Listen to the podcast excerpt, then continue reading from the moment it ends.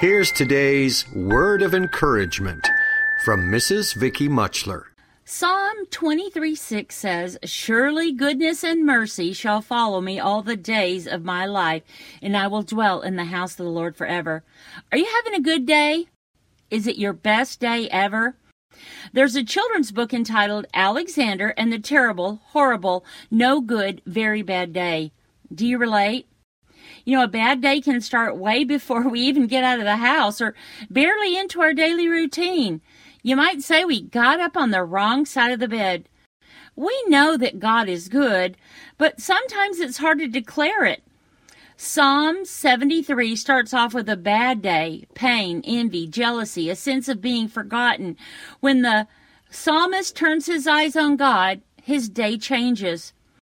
My oldest grandson, William, was born at 29 weeks, weighing in at 1 pound 13 ounces. The doctor said he quit growing at 26 weeks.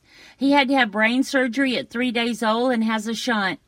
God has blessed his life and he is now 23 and works a job. It's a miracle. The best thing about William is he's always having a great day. Everything is the best yet. I want to be like William. I don't want to be like Alexander, the terrible, horrible, no good, very bad day. How about you? Are you having the best day ever? If you want to, turn your eyes on Jesus. Mrs. Vicky Muchler is the wife of Pastor Mike Muchler of Grandview Baptist Church in Beaver Creek, Oregon, where they've ministered together for over 30 years. Word of Encouragement is a production of Faith Music Radio.